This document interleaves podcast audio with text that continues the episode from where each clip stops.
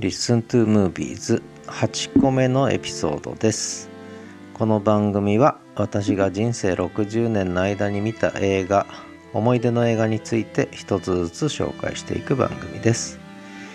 えー、8つ目はですね「未知との遭遇」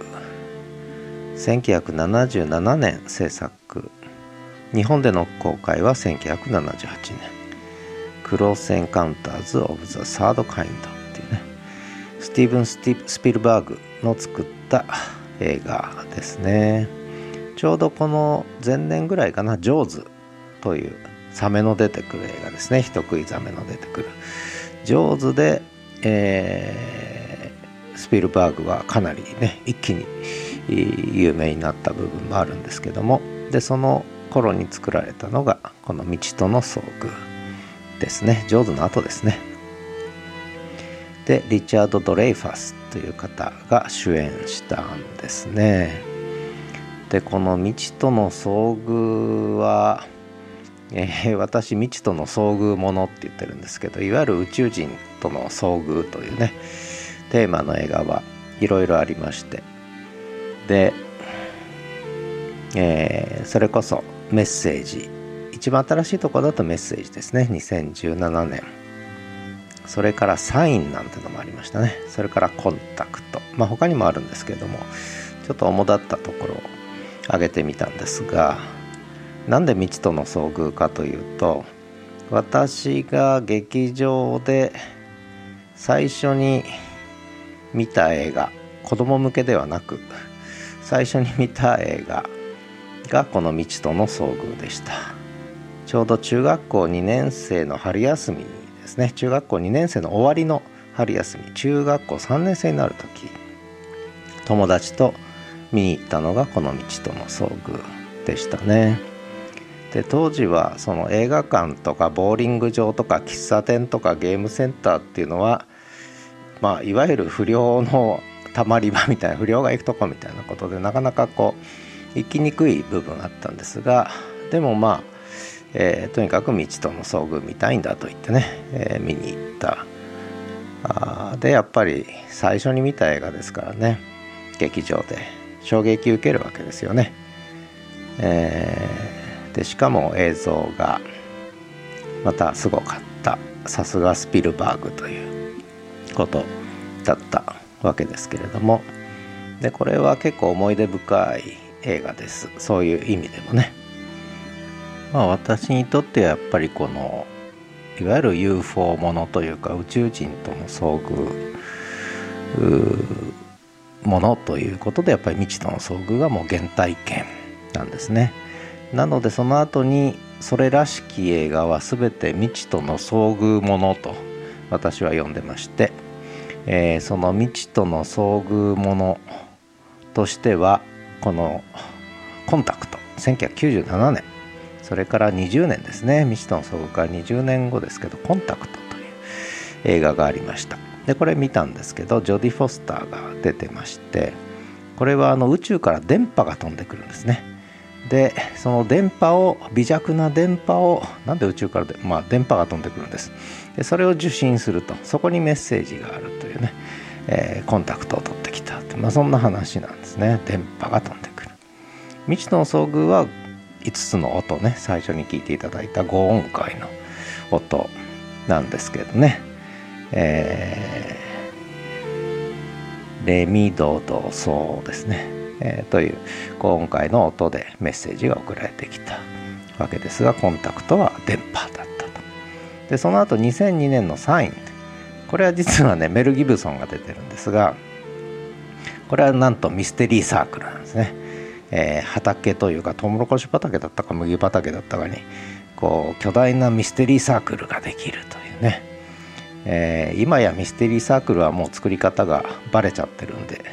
えー、何でもミステリーでも何でもないんですがまあそれはさておき当時はミステリーサークル流行ってたんですね。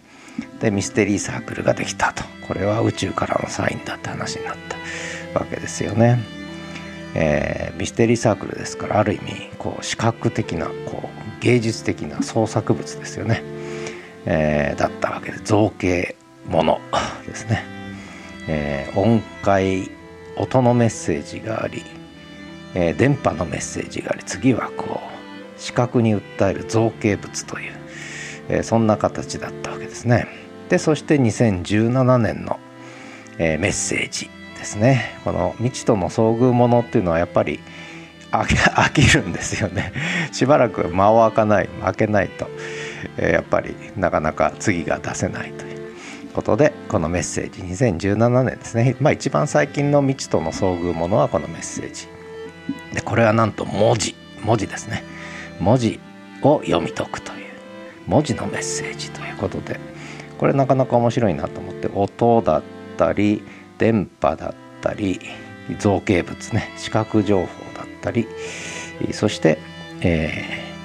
ー、文字ということでなんかこう SNS にもつながってくるようなね、えー、まあ要するに何かメッセージを伝えようと思ったら音か視覚かねそれか電波目に見えないこう波形ですよね、えー、それかまあ文字しかないということで。まあ 何の脈絡もないんですけれども、まあ、そんなそのメッセージの伝え方はね、まあ、その程度しかないのかなという気は、まあ、したりするんですけどね。